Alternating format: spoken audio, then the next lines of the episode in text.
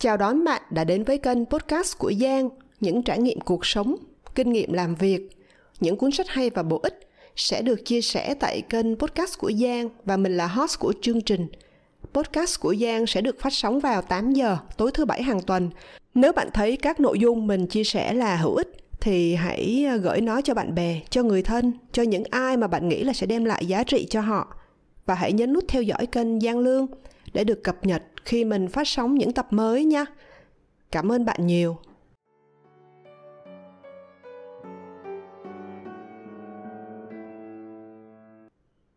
Chủ đề của tập podcast hôm nay mình xin chia sẻ về cái gọi là hồ sơ cảm xúc. Thế đã bao giờ bạn tự hỏi cái hồ sơ cảm xúc của mình là gì hay chưa? Và đó là cái gì vậy? Chúng ta biết rằng mỗi người là một cá thể duy nhất về thể trí tuệ và cả tình cảm. Mỗi chúng ta đều có một cái kiểu phản ứng cảm xúc khác nhau. Tất cả chúng ta đều có cùng một cái hộp công cụ cảm xúc, nhưng các công cụ bên trong nó có thể hoạt động hơi khác một chút tùy thuộc vào mỗi người cũng giống như tất cả các đặc điểm tâm lý, nó cũng có những cái khác biệt riêng và đôi khi, do cái lỗi di truyền hoặc là do trải nghiệm trong quá khứ, cái hộp công cụ cảm xúc đó không có hoạt động tốt chúng ta hãy cùng nghe câu chuyện về một cái anh chàng tên là jim để hiểu xem hồ sơ cảm xúc của jim đã ảnh hưởng cản trở cuộc sống của anh ấy như thế nào Hiện tại Jim đang sống cùng với người vợ thứ ba của anh ấy. Và anh ấy luôn tin rằng họ đã có một cuộc hôn nhân tốt đẹp.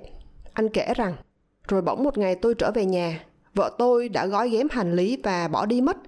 Tôi không hề được cảnh báo về việc này và cũng không biết rằng cô ấy đã suy tính cho điều đó. Jim nói rằng, anh không thể hiểu tại sao vợ anh lại muốn ly hôn. Anh ấy đã mất cái kết nối cảm xúc của vợ mình đến mức ngay cả khi cô ấy bỏ nhà ra đi, anh ấy vẫn không nhận ra rằng đã có vấn đề ở đây và jim tiếp tục kể chuyện, tôi yêu cô ấy và cô ấy cũng yêu tôi cô ấy chưa bao giờ yêu một người đàn ông khác nhiều như là cô ấy yêu tôi và hơn thế nữa họ có ba đứa con chung những đứa trẻ rất là tuyệt vời việc mà cô ấy bỏ anh ra đi thật là vô lý jim kể về chuyện đó với một niềm tin vững chắc nhưng mà Jim cũng thừa nhận là anh ta có ngoại tình, có một người phụ nữ khác ngoài hôn nhân.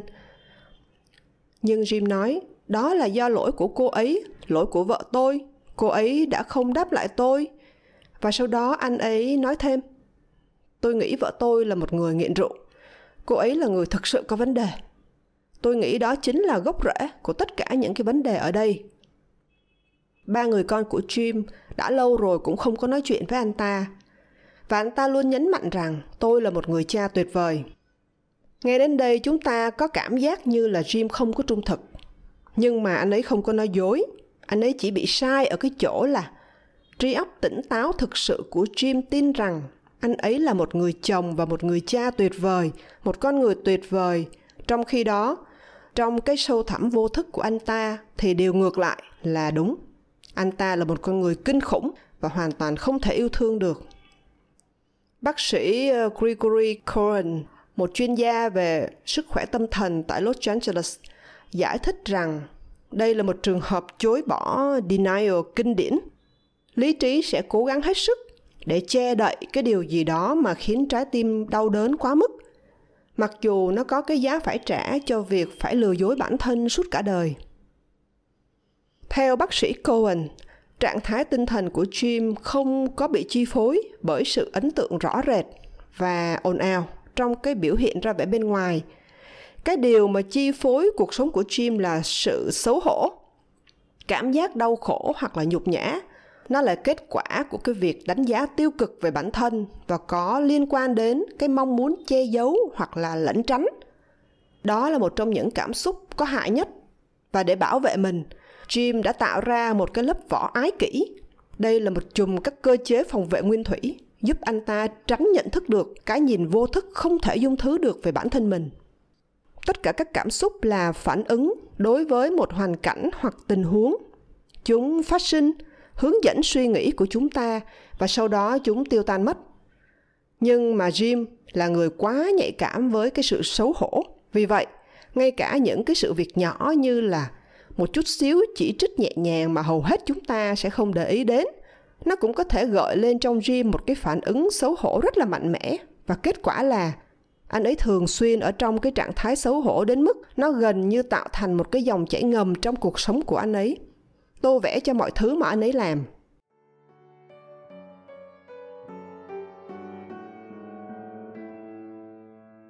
Tất cả chúng ta đều có xu hướng trải nghiệm những cảm xúc khác nhau trong tài liệu học thuật, thì một loạt các khái niệm liên quan đã được nghiên cứu. Dưới những cái tên như là tính khí, temperament, độ nhạy cảm sinh học với bối cảnh, biological sensitivity to context, phản ứng căng thẳng là stress, reactivity và phong cách tình cảm là affective style hay phong cách cảm xúc là emotional style ý tưởng rằng hồ sơ cảm xúc của bạn có thể bị chi phối bởi một cái cảm xúc duy nhất hoặc là tập hợp các cảm xúc về ý tưởng mà hồ sơ cảm xúc của một người có thể bị chi phối bởi một cảm xúc duy nhất hoặc là tập hợp các cảm xúc được bắt nguồn từ các thầy thuốc từ thời ờ, Hy Lạp, La Mã cổ đại. Họ đã phân loại cảm xúc con người thành bốn cái nhóm. Thứ nhất là nhóm người lạc quan, được cho là tích cực và hướng ngoại. Thứ hai là nhóm người u sầu, là có đặc điểm dễ sợ hãi và buồn bã. Thứ ba là cái nhóm mà người dễ nổi giận, tức là hay cấu kỉnh, dễ gây hấn và cuối cùng là cái nhóm người thờ ơ thì chậm phấn khích đối với một cái sự kiện gì đó. Nhưng cách phân loại đó lại quá đơn giản. Hầu hết mọi người chúng ta không có một cái hồ sơ cảm xúc bị chi phối bởi một loại cảm xúc duy nhất. Chúng ta có một cái đời sống tình cảm cân bằng. Hồ sơ cảm xúc của bạn là mô tả về những gì cần thiết để kích hoạt từng cái cảm xúc cụ thể. Nó đã hình thành nhanh chóng như thế nào, mức độ dữ dội của nó theo thời gian và bao lâu thì tan biến. Các nhà tâm lý học sử dụng các thuật ngữ như là ngưỡng là threshold hay độ trễ để đạt đỉnh latency to peak và mức độ magnitude và phục hồi là recovery. Những khía cạnh này nó khác nhau giữa các cá nhân và đối với mỗi người thì chúng phụ thuộc vào cái cảm xúc cụ thể được đề cập. Cụ thể là liệu đó là một cảm xúc tích cực hay tiêu cực. Một số người trong chúng ta dễ bị tổn thương hoặc là xấu hổ, nhưng có lẽ khó mà bị làm cho sợ hãi nhưng mà người khác có thể cần một tình huống khắc nghiệt hơn để gây ra tổn thương hoặc xấu hổ nhưng họ có thể dễ dàng bị sợ hãi. Một số người có thể bị xúc phạm nếu bạn nói với họ rằng họ trông thật mệt mỏi và trang phục của họ trông tệ hại, trong khi sẽ có những người chỉ bỏ qua nhún vai thôi. Đối với mỗi cảm xúc, tất cả chúng ta đều có một cái ngưỡng khác nhau cho cái phản ứng đó. Còn độ trễ đến đỉnh là gì? Nó đề cập đến sự phát triển theo thời gian của một cái phản ứng cảm xúc tức là một số người trong chúng ta nhanh chóng trở nên lo lắng. Trong khi những người khác thì cái lo lắng đó nó hình thành từ từ. Còn mức độ của cảm xúc là gì? Mức độ cảm xúc của các phản ứng cũng khác nhau rất nhiều. Ví dụ như là chúng ta bị cắt ngang đầu xe khi đang đi trên đường, hoặc là bị chen lấn khi xếp hàng ở cửa hàng tạp hóa, sẽ khiến một số người thì hơi tức giận. Nhưng mà với một số người khác thì họ có thể sẽ nổi điên.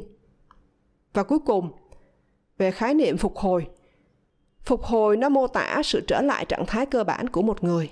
Một người có thể nhanh chóng buông bỏ những cái cảm xúc nhất định, trong khi những người khác thì sẽ giữ chặt chúng. Phục hồi có thể là một thuật ngữ khó hiểu khi áp dụng cho những cái cảm xúc tích cực. Ví dụ như là nghe có thể kỳ kỳ khi mà gắn thời gian để cảm giác tốt mà bạn nhận được, khi ai đó khen sẽ làm giảm dần cái thời gian phục hồi. Nhưng mà đó là cách mà các nhà tâm lý học đang gọi nó cùng với nhau thì đối với mỗi cảm xúc của bạn, xu hướng phản ứng cảm xúc tạo thành một cái loại dấu vân tay, nó gọi là emotional fingerprint. Đó là cái hồ sơ cảm xúc của bạn đó. Vậy thì làm thế nào để xây dựng cái hồ sơ đó? Làm thế nào bạn có thể biết về nó? Và làm thế nào bạn có thể thay đổi nó nếu muốn?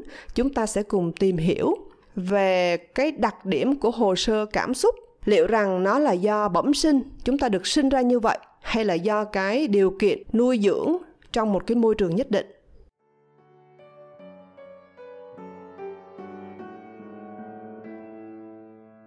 có những khía cạnh trong cái hồ sơ cảm xúc của một người là bẩm sinh. Trẻ sơ sinh chỉ từ 2 đến 3 tháng tuổi là có thể hay cười và có thể biểu hiện sự thất vọng hay là tức giận. Trong khi những ờ, đứa trẻ sơ sinh khác nhau thì phản ứng khác nhau theo từng cái đặc điểm như vậy nhưng chắc chắn những trải nghiệm của chúng ta khi lớn lên sẽ góp phần vào việc phát triển cái hồ sơ cảm xúc của chính mình. Trong trường hợp của Jim mà hồi nãy chúng ta nói đến đó, cái tính dễ xấu hổ của anh ấy là kết quả của việc một người mẹ liên tục chỉ trích anh ấy khi còn nhỏ. Khi còn là một đứa trẻ mới biết đi anh ta khi bố mẹ thì cắn vào cái đầu ti quá mạnh. Mẹ anh đôi lúc hét lên, bỏ anh trở lại vào cái củi và quay ngoắt đi trong cơn giận dữ. Hoặc là trong một cái tình huống khác là vào cái dịp lễ hội Halloween đó mẹ anh dẫn anh ta đi mua một cái bộ trang phục để chơi lễ.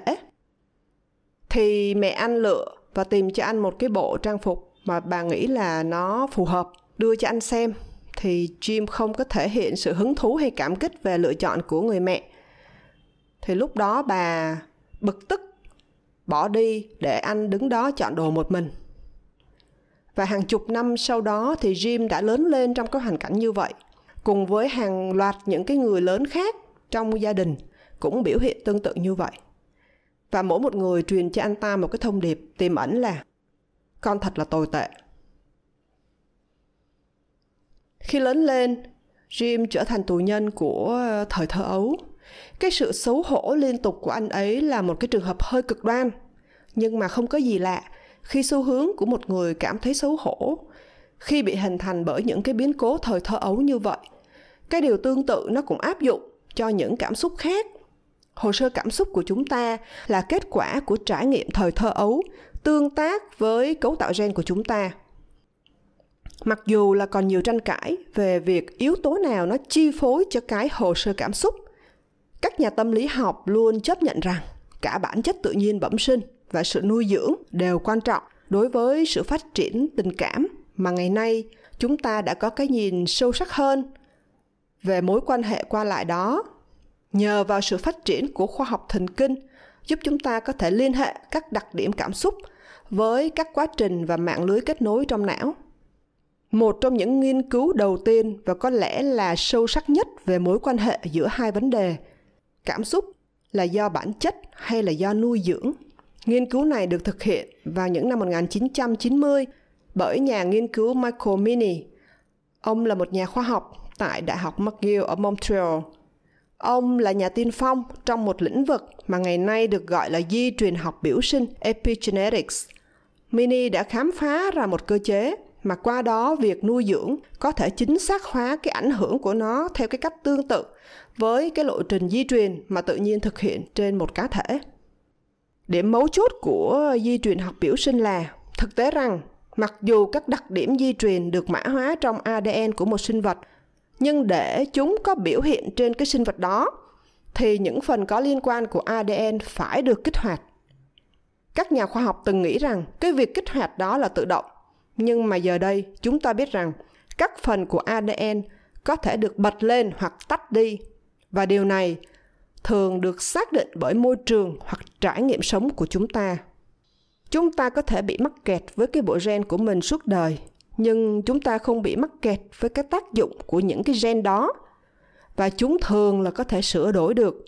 Di truyền học là nghiên cứu về quá trình mà qua đó môi trường và trải nghiệm có thể thay đổi tác động của ADN của chúng ta. Mini được dẫn dắt đến cái nghiên cứu của mình thông qua một cái cuộc gặp gỡ tình cờ với một nhà khoa học khác tại Đại học McGill là Moshe Ashif. Hai người gặp nhau tại một cái hội thảo khoa học quốc tế tại Madrid. Moshe Ashif là một chuyên gia về cách thức mà những cái thay đổi hóa học đối với ADN ảnh hưởng đến cái hoạt động của gen. Cho dù là làm cùng trường đại học, nhưng mà họ chưa bao giờ gặp nhau. Và họ đã hẹn nhau đi uống bia để thảo luận về cái điều này Mini nói với Ship về các thí nghiệm mà ông đã thực hiện trên chuột, cho thấy rằng những con chuột được nuôi dưỡng bởi những bà mẹ thiếu quan tâm, có xu hướng lo lắng hơn. Những con chuột được nuôi dưỡng bởi những bà mẹ dành nhiều quan tâm hơn. Ông cũng mô tả hoạt động của các gen liên quan đến căng thẳng đã bị thay đổi như thế nào ở những con chuột mà không được nuôi dưỡng tốt hơn. Đó là khi một ý tưởng lóe lên trong tâm trí của Moses Schiff và đặt câu hỏi rằng, có phải sự khác biệt lo lắng giữa những con chuột được nuôi dưỡng thiếu quan tâm và những con chuột được nuôi dưỡng tốt là do di truyền biểu sinh hay không? Ý tưởng này nó mâu thuẫn với suy nghĩ thông thường trong cả di truyền học biểu sinh và khoa học thần kinh. Vào thời điểm đó, tức là năm 2010 các nhà khoa học nghiên cứu biểu sinh tin rằng quá trình này nó bị hạn chế đối với những thay đổi xảy ra ở giai đoạn phôi thai hoặc là trong các tế bào ung thư mà thôi. Trong khi đó, hầu hết các nhà khoa học thần kinh cho rằng những thay đổi lâu dài trong cái hành vi là kết quả của những thay đổi vật lý trong các mạch dẫn truyền thần kinh và không có liên quan gì đến sự biểu hiện của ADN. Nhưng mà Mini đã bị hấp dẫn bởi cái linh cảm của Moses Schiff và bắt đầu theo đuổi nghiên cứu nó. Cuối cùng thì ông cũng hợp tác với Schiff để cùng nhau nghiên cứu. Những con chuột mà Mini đã mô tả cho Shift có đặc điểm cơ bản là rất lo lắng. Chúng rất là nhạy cảm với các mối đe dọa ở trong môi trường và thậm chí với những cái thứ mà không quen thuộc hoặc những cái sự kiện không mong đợi. Những con chuột sẽ sợ đến đông cứng cả người nếu bỏ chúng vào cái môi trường xa lạ và chúng sẽ đá một chân lên trời nếu như bạn làm cho chúng nó giật mình khi mà những con chuột đó đó có những cái trải nghiệm căng thẳng cơ thể chúng tiết ra một cái lượng lớn học môn gọi là glucocorticoid, giúp tim bơm máu nhanh hơn và chuẩn bị cho cơ bắp sẵn sàng chiến đấu hoặc bỏ chạy. Những con chuột cái thuộc nhóm đó thì do cái trạng thái căng thẳng thường xuyên, không quan tâm đến các con chuột sơ sinh mà chúng đẻ ra cho lắm. Và nó cũng không dành cho đứa con sự ấm áp như là thông thường. Những con chuột khác trong phòng thí nghiệm của Mini lại ở đầu kia của sự lo lắng. Tức là khi đặt trong một cái môi trường mới, thì những con chuột này thay vì sợ hãi, nó sẽ tìm tòi khám phá. Cho dù là ngay cả khi bị sốc điện, thì chúng cũng chỉ tiết ra một cái lượng nhỏ học môn căng thẳng mà thôi. Những con chuột cái trong nhóm này rất là chú ý và quan tâm đến con cái của chúng. Mini đã nhận thấy rằng mẹ của những con chuột hiền lành đã dành rất nhiều thời gian để mà liếm láp và trải lông cho con của chúng. Điều đó có nghĩa là những con chuột mẹ cũng thuộc loại dịu dàng, ấm áp. Trong khi đó, mẹ của những con chuột lo lắng hiếm khi liếm láp và trải lông cho những đứa con. Có nghĩa là những con chuột lo lắng được sinh ra bởi những bà mẹ lo lắng. Cái đặc điểm hòa nhã so với lo lắng dường như được di truyền từ thế hệ này sang thế hệ khác – nhưng nếu Steve đúng thì còn nhiều điều hơn thế nữa. Mini đã tiến hành một cái thí nghiệm thông minh để kiểm tra điều này. Ông hoán đổi những con chuột được sinh ra bởi những bà mẹ lo lắng sang cho những con chuột mẹ dịu dàng, nuôi dưỡng chúng và ngược lại. Nếu một cái hồ sơ cảm xúc dịu dàng và lo lắng là do kế thừa di truyền, thì việc chuyển đổi sẽ không tạo ra bất kỳ sự khác biệt nào, đúng không? Nhưng mà thực tế là nó có thay đổi những con chuột lớn lên có mang đặc điểm của người mẹ đã nuôi nấng chúng, chứ không phải là đặc điểm của người mẹ đã đẻ ra chúng. Mini đã biết điều này từ các nghiên cứu khác rằng di truyền là một cái yếu tố, nhưng thí nghiệm của ông dường như chỉ ra rằng hành vi của chuột mẹ, chứ không phải là bộ gen của chuột mẹ, chi phối cái hồ sơ cảm xúc của những đứa con. Vậy thì chuyện gì đã xảy ra ở đây?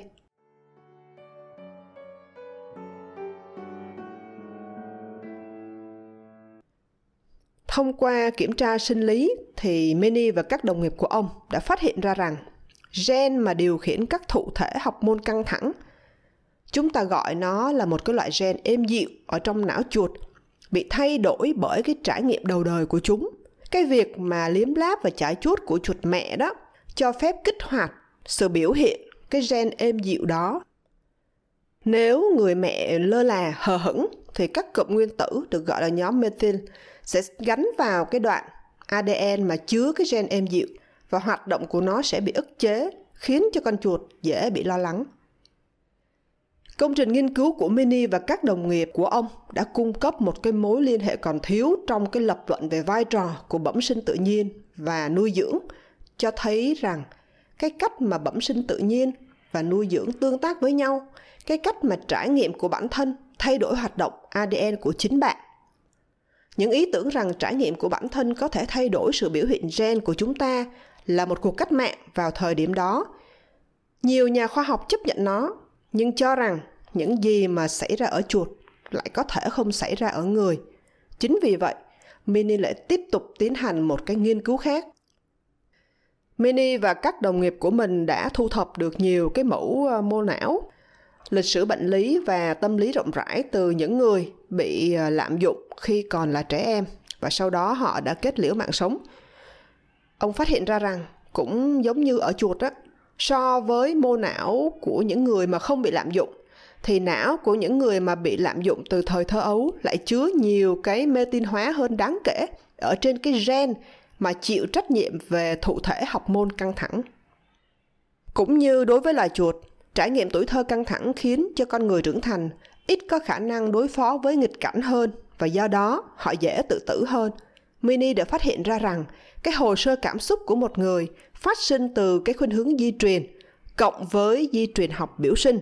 Ở đây là một cái cơ chế quan trọng mà qua đó việc nuôi dưỡng sẽ phát huy tác dụng của nó. Công trình nghiên cứu của Mini và các đồng nghiệp của ông đã dẫn đến một cái lĩnh vực khoa học mới được gọi là di truyền biểu sinh hành vi Behavioral Epigenetics. Nó đem đến cái hy vọng to lớn cho những người đang gặp vấn đề về cảm xúc, cho thấy rằng ngay cả khi một cái xu hướng là di truyền thì người ta vẫn có thể thay đổi bộ não của mình để vượt qua nó hồ sơ cảm xúc của bạn có thể bị ảnh hưởng bởi nhiều cái trải nghiệm thời thơ ấu khi đến tuổi trưởng thành thì hồ sơ cảm xúc thường không có thay đổi nhiều. Bạn bước vào thế giới người lớn, ít nhiều theo cái cách riêng của mình, trừ khi bạn có ý định và có nỗ lực chăm chỉ để thay đổi cái điều đó. Và qua cái công trình khoa học của Mini và cộng sự cho thấy rằng bạn có thể thay đổi nó. Hồ sơ cảm xúc mà bạn thừa hưởng từ thời ấu thơ của mình không nhất thiết phải tồn tại vĩnh viễn. Bạn có thể chuyển đổi bộ não của mình và bước đầu tiên trong cái hành trình đó là hãy tìm hiểu về hồ sơ cảm xúc của chính bạn.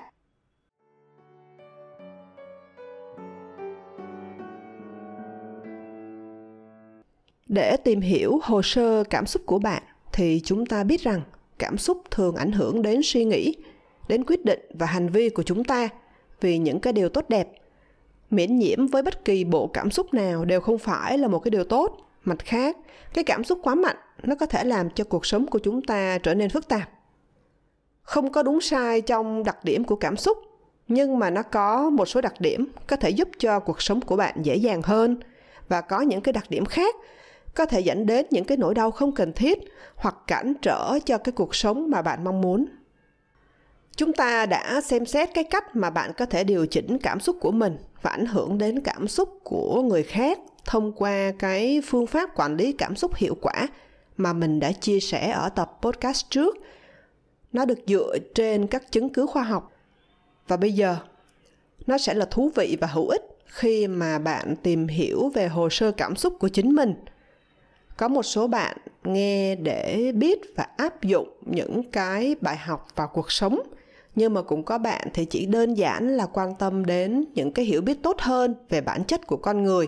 Ngay cả khi bạn thuộc nhóm sau, thì việc hiểu rõ hồ sơ cảm xúc của chính bản thân cũng sẽ rất hữu ích. Vì chúng ta hiểu bản thân theo cách này, sẽ giúp bạn hiểu được người khác. Cả các bác sĩ lâm sàng và nhà nghiên cứu cảm xúc đều nhấn mạnh rằng một trong những khía cạnh đáng chú ý nhất của cảm xúc con người là cái mức độ khác nhau giữa các cá nhân. Có rất nhiều hồ sơ cảm xúc. Những người khác nhau phản ứng rất khác nhau trước những hoàn cảnh và thử thách tương tự. Để nghiên cứu những cái khác biệt cá nhân đó, thì trong nhiều năm, các nhà tâm lý học và bác sĩ tâm thần đã phát triển và xuất bản trên các tạp chí học thuật một số cái bản câu hỏi kiểm tra. Đây là những cái bản câu hỏi mà có thể được sử dụng để mô tả cái hồ sơ cảm xúc của chính bạn theo nhiều cái khía cạnh khác nhau. Các bản câu hỏi này, nó không được phát triển như là một phần của quá trình khám phá cảm xúc có hệ thống, mà thay vào đó thì mỗi một cái bản câu hỏi lại được phát triển bởi các nhà nghiên cứu riêng lẻ, nhằm tìm hiểu cái nhóm cảm xúc cụ thể mà họ chuyên sâu vào.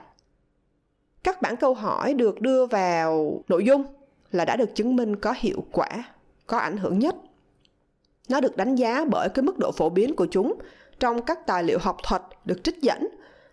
Chúng đo lường sự xấu hổ, tội lỗi, lo lắng hoặc là tức giận, hung hăng hay niềm vui, hạnh phúc và tình yêu, sự gắn bó lãng mạn. Chúng ta điền vào các bản câu hỏi và tính điểm thì nó sẽ giúp cho bạn xác định được cái xu hướng cảm xúc của mình. Những bản câu hỏi kiểm tra này không phải là công trình của các tác giả mà hay viết về sách tự lực, self-help mà chúng được tạo ra bởi các nhà khoa học quan tâm đến việc tìm hiểu ờ, tâm lý cốt lõi của con người. Một số được thiết kế để sử dụng trong việc nghiên cứu những người bị rối loạn thể chất hoặc tâm lý, làm gián đoạn cuộc sống tình cảm của họ. Nhưng mà trước tiên, các bản câu hỏi kiểm tra phải được xác thực bằng cách nghiên cứu phản ứng của những người không mắc chứng rối loạn đó, tức là những người khỏe mạnh về mặt tâm trí.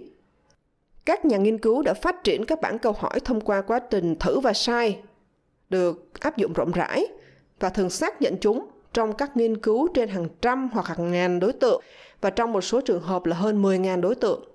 Thông qua những cái nghiên cứu quy mô lớn như vậy, các nhà tâm lý học đã có thể xác định cái tính nhất quán và ổn định trong điểm số của các đối tượng nghiên cứu.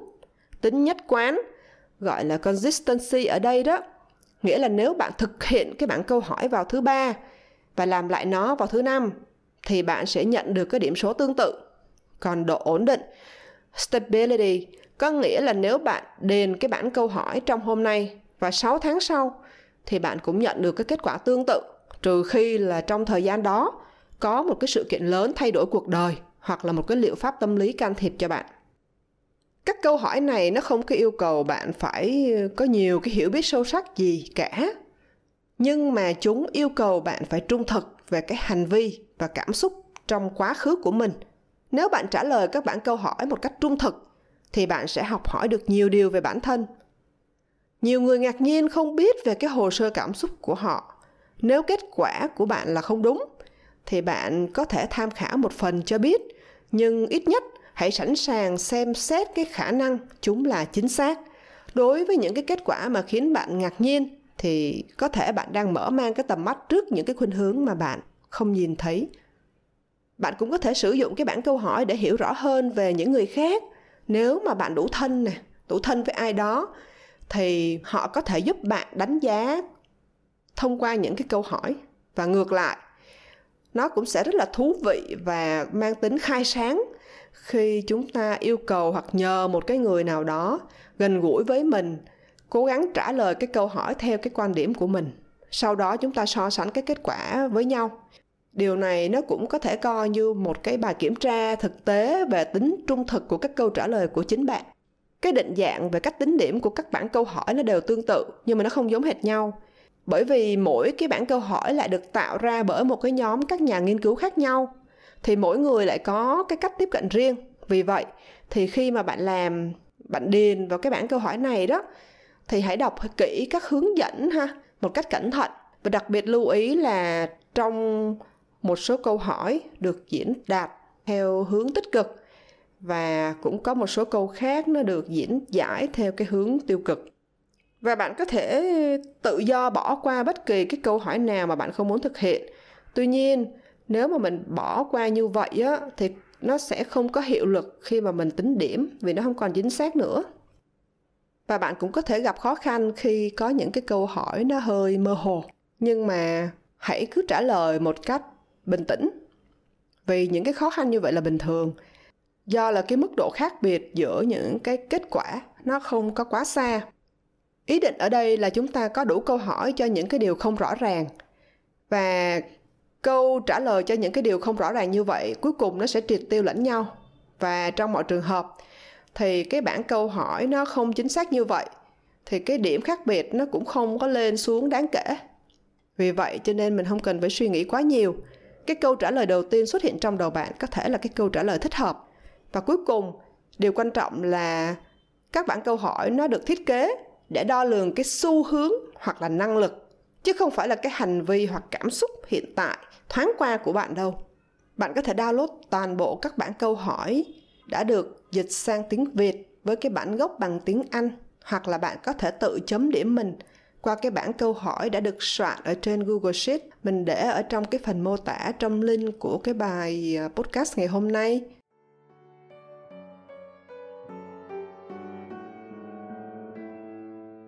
Và cảm ơn bạn đã quan tâm lắng nghe cái kênh podcast của Giang. Bài viết của từng tập phát sóng sẽ được mình cập nhật trên blog gianglương.com. Bạn có thể kết nối, chia sẻ cảm nhận và đặt câu hỏi cho mình qua Facebook, YouTube hoặc là email. Nếu mà bạn thấy các nội dung mình chia sẻ là hữu ích thì hãy chia sẻ nó với bạn bè với người thân với những ai mà bạn nghĩ là nó sẽ đem lại giá trị cho họ và cuối cùng thì bạn thấy hay thấy hữu ích cho chính mình hãy nhấn nút theo dõi kênh Giang Lương để được cập nhật khi mình phát sóng những cái tập mới ha. Xin chào và hẹn gặp lại bạn vào tuần sau. thank you